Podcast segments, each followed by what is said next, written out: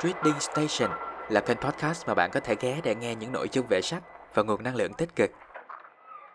Và tới là Trạm, lắng nghe và chia sẻ để ủng hộ mình nha. Hi, xin chào mọi người. Chúng ta lại gặp nhau trong đọc sách sáng với Hạnh phúc chết đi được của Jenny Lotion. Và chuyên sách ngày hôm nay có tên Cứ như thể cái quần của anh đang khoe khoang trước mặt em vậy. Thế giới này có vài thứ khiến tôi dễ nổi cơn tam bành hơn là nạn đói nghèo và sự thiếu thốn quyền dân sự cơ bản. Một trong số đó là quần áo của phụ nữ, đa phần đều không có túi. Rõ ràng hai vấn đề đầu tiên khiến con người ta bức xúc hơn. Nhưng cái vụ túi quần túi áo kia cũng khá là khó chịu đấy chứ. Victor nhận định các cô gái không cần túi quần áo bởi họ có ví rồi. Tôi phải giải thích cho anh ấy kiểu Không, chúng em bị ép phải dùng ví bởi không có túi quần áo. Anh thử tưởng tượng mà xem. Nếu em xé hết tất cả những cái túi kia khỏi chiếc quần túi ngọt ngào của anh và anh phải mang theo chúng đến khắp mọi nơi. Anh giống như có bảy cái túi trong cái quần đó vậy. Thử nghĩ tới việc mang theo bảy cái túi bên mình đến hội chợ mà xem. Không thể nào đâu. Anh sẽ cần một cái ví. Thế rồi anh kéo khóa lên. Mọi thứ yên ổn trong một phút. Cho tới khi cái ví của anh bật mở. Tất cả đồ đặt lên tên trong đó va đập lung tung vào anh, kèm theo tiếng động. Như thể anh chỉ là một con mèo trong một chiếc máy sấy với đầy pin, và rồi chiếc điện thoại đập vào mặt anh khiến một bên mắt của anh thâm tím. Nhân tiện, tất cả những chuyện này đều dựa trên thực tế cuộc sống đấy. Victor có vẻ hơi sốc, nhưng vẫn cãi rằng quần túi không tồn tại, và người ta gọi đó là quần túi hộp. Nhưng đấy cũng chỉ là một ngữ nghĩa học mà thôi. Anh có một cái quần với nhiều túi trong nam tính, được gắn từ trên xuống dưới. Tôi xích nữa đã hét lên rồi. Nói thẳng ra, giống như cái quần của anh đang khoe khoang trước mặt em vậy.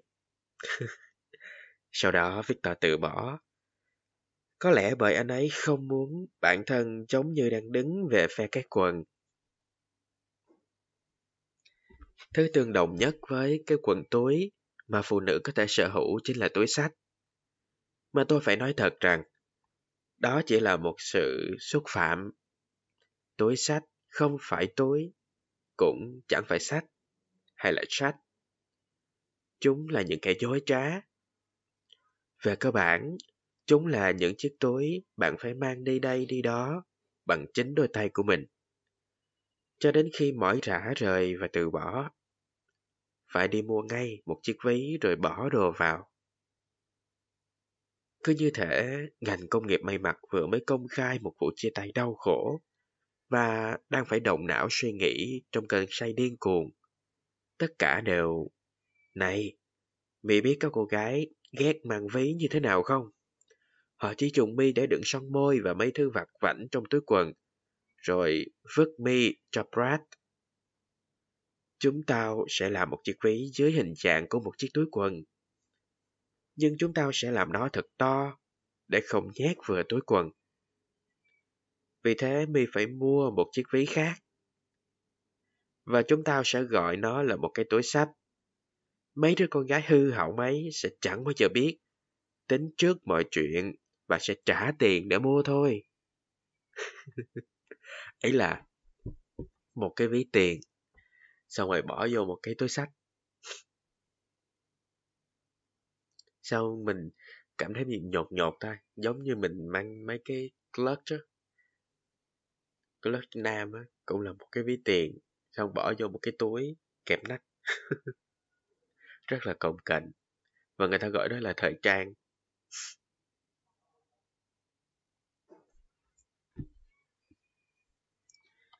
Có thể tôi phản ứng hơi quá, nhưng tôi cứ cảm thấy họ cố tình làm vậy thật. Thậm chí tôi còn chẳng quen ai đây là Brad. À vâng, có lẽ bạn đang nghĩ rằng Các cô gái hoàn toàn có thể mặc túi quần hộp nếu họ muốn. Nhưng tôi không đồng ý. Mấy cô trông mảnh mai một chút. Có lẽ còn mặc được. Chứ những cô như tôi mà mặc vào thì cái quần trông chẳng khác nào bị ghim lên một lùm ví. Nó thật sự là một món đồ bị bỏ lại sau cùng nếu bạn đang tìm kiếm một thứ gì đó trông thon gọn hơn trong phần đồ ngoại cỡ. Thực tế, hầu hết những cái túi trên quần của phụ nữ chỉ là ảo ảnh được tạo ra để chế nhạo bạn mà thôi. Hoặc đôi khi, chúng là túi thật, nhưng lại bị cố ý may cho kín lại. Như muốn nói với bạn rằng, tôi vẫn để cho bạn được sở hữu những cái túi này, nhưng tôi may kín chúng lại vì lợi ích riêng của bạn. Và hầu hết mọi người trong số chúng tôi đều làm như vậy, bởi chúng ta trông sẽ mảnh mai hơn. Thật ra cách duy nhất có tác dụng phải là làm sao để những chiếc túi quần vừa khiến tôi trông mảnh mai hơn, vừa chứa được hàng tấn đồ. Về cơ bản, tôi nghĩ mình đang đòi hỏi một phép màu. Ở cỡ 16, tôi muốn túi quần áo của mình giống như một cỗ máy du hành thời không. Hãng TARDIS hoặc là vali của Mary Poppins cơ. Đây là một nhân vật trong phim á. Nhưng mà tại sao Mary Poppins vẫn cần một cái vali khổng lồ như thế, trong khi nó được làm phép để đựng vừa tất cả mọi thứ nhỉ? Nghiêm túc đấy. Tôi đoán khi Mary yêu cầu một cái túi quần ma thuật, các phù thủy còn lại đều tỏ vẻ. Gì cơ? Như một gã hát trai làng ấy hả? Không, tôi không nghĩ thế là hay đâu. Quý cô à, cô cần một cái ví cơ. Những gã đó khốn nạn thật. Có khi bọn họ cũng chính là những gã đã tỏ vẻ. Vậy đúng ra, cô cần di chuyển trên những quãng đường dài bằng phép thuật. Để kiếm tìm bọn trẻ con. Xã hội nói rằng cô không được phép mặc bất cứ thứ gì, ngoại trừ váy vóc. À, hiểu rồi. Chiếc ô bay chết tiệt. Cảm ơn nhé, các phù thủy. Tôi cứ ngỡ mấy người sẽ chẳng thể nào nghĩ ra một thiết kế tệ hại hơn chiếc máy bay phản lực vô hình của Wonder Woman cơ. Nhưng mà tôi sai rồi. Mấy người đã làm được. Tạ ơn Chúa vì thời đó không có điện thoại di động. Nếu không, giờ đây người ta sẽ truyền tay nhau một đống hình chụp dưới váy của Mary Poppins trên Internet mất.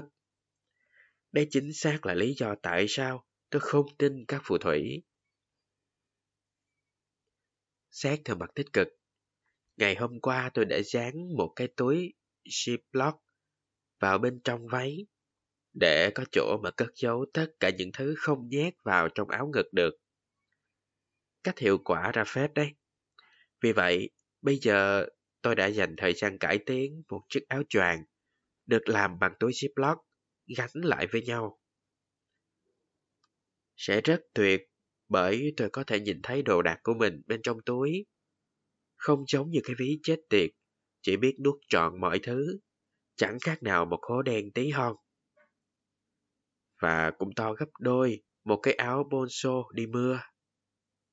Tôi có thể bỏ vào trong đó một con dao găm, kèm theo tập sách mỏng, hướng dẫn đâm cho những bọn mất nết không cà khịa tôi. Và để tôi khỏi cần rút dao ra đe dọa. Cách này quả thật không có nhược điểm. Phiên bản tóm tắt ư, tôi sắp sửa phát tài nhờ bán áo choàng Bonso có túi rồi đó. Nó sẽ có túi mọi lúc mọi nơi.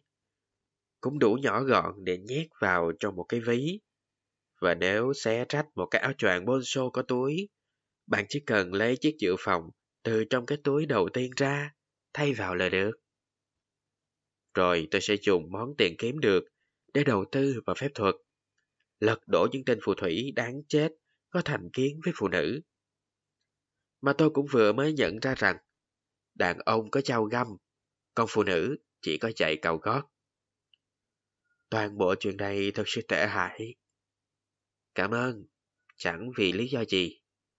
Chủ nghĩa nữ quyền ạ. À. Yeah, đấu tranh vì nữ quyền. Chúc mọi người 18 tháng 3 vui vẻ. Vậy nếu mà chương này đọc sớm mấy ngày nữa là đúng vô dịp 8 tháng 3 luôn ấy. Thế thì hợp lý quá. Các bạn nữ đang nghe podcast thì sao? Các bạn có thích mặc quần áo có nhiều túi giống như bà tác giả không? Comment này dưới cho tôi biết nha. Và đó là tất cả những gì có trong chương sách ngày hôm nay. Cảm ơn mọi người đã dậy sớm nghe sách cùng với tôi. Hẹn gặp lại mọi người vào những chương sách ngày hôm sau. See ya!